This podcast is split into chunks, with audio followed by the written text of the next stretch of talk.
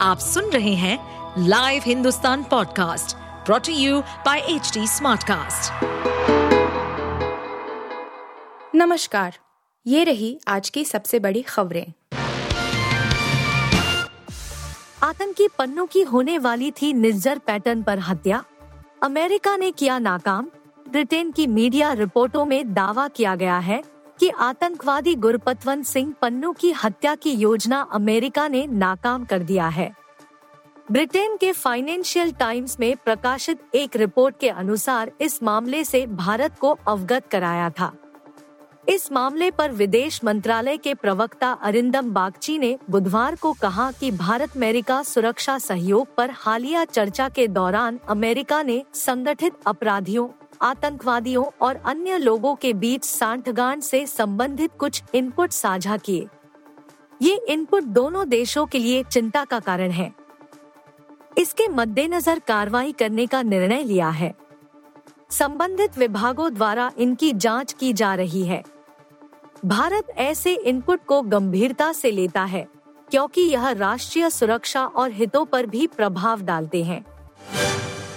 दिल्ली के 22 क्षेत्रों में सांस लेना भी मुश्किल। फिर 400 के पार पहुँचा दिल्ली में बुधवार को जहांगीरपुरी, मुंडका, बवाना, रोहिणी समेत 22 इलाकों का वायु गुणवत्ता सूचकांक 400 के पार पहुँच गया। यानी इन इलाकों की हवा गंभीर श्रेणी में पहुँच गई है। इस साल बीते 20 अक्टूबर के बाद से एक दिन भी ऐसा नहीं रहा जब दिल्ली की हवा सांस लेने लायक रही हो। इस अवधि में हवा की गुणवत्ता खराब, बेहद खराब, गंभीर और अत्यंत गंभीर श्रेणी में ही रही है। हवा की दिशा में हुए बदलाव से शनिवार और रविवार को प्रदूषण से हल्की राहत मिली थी, लेकिन इसके बाद से फिर प्रदूषण स्तर में लगातार इजाफा हो रहा है। नवाज़ शरीफ की तरह विदेश भागने की तैयारी में इमरान खान? रोकने में जुटी पाकिस्तान सरकार पाकिस्तान की अंतरिम सरकार ने बुधवार को जेल में बंद पूर्व प्रधानमंत्री इमरान खान और 28 अन्य लोगों के नाम देश से भागने से रोकने के लिए निकास नियंत्रण सूची ई में रखने की सिफारिश की। सरकार ने भ्रष्टाचार के एक मामले में उनकी कथित संलिप्तता का हवाला दिया है। डॉन अखबार की रिपोर्ट के अनुसार संघीय मंत्रिमंडल की एक उपसमिति ने अलकादिर ट्रस्ट मामले में पाकिस्तान तहरीक इंसाफ, पीटीआई, पार्टी के प्रमुख खान और 28 अन्य लोगों के नाम ईसीएल में रखने की सिफारिश की। इसे लोकप्रिय रूप से नो फ्लाई सूची कहा जाता है। एग्जिट कंट्रोल लिस्ट, ईसीएल, उन लोगों की एक सूची है, जो कानून द्वारा किसी भी तरह से पाकिस्तान छोड़ने से प्रतिबंधित है।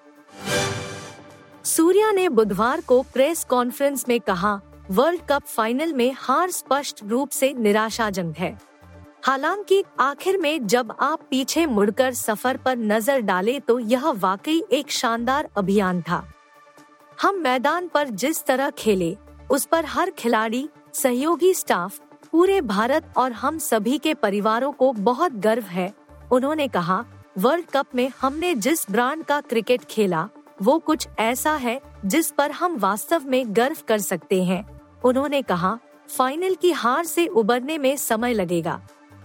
ऐसा नहीं हो सकता कि आप अगली सुबह उठो और जो कुछ हुआ है, उसको भूल जाओ।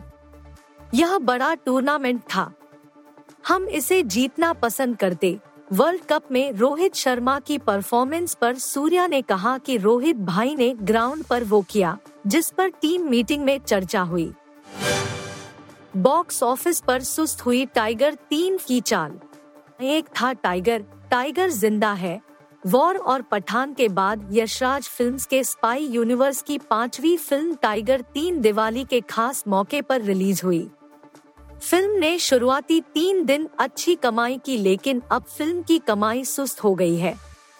सलमान खान की फ़िल्म टाइगर तीन ने घरेलू बॉक्स ऑफ़िस पर 10 दिनों में कुल 243.95 करोड़ रुपए का कलेक्शन किया था। वहीं सैकनिल की अर्ली मीडिया रिपोर्ट के मुताबिक ग्यारहवें दिन फ़िल्म ने सिर्फ़ पाँच दशमलव सात पाँच करोड़ रुपए का कलेक्शन किया है। ऐसे में फ़िल्म का कुल कलेक्शन करीब दो करोड़ रुपए हो गया है। आप सुन रहे थे हिंदुस्तान का डेली न्यूज़ रैप, जो एच टी स्मार्टकास्ट की एक बीटा संस्करण का हिस्सा है।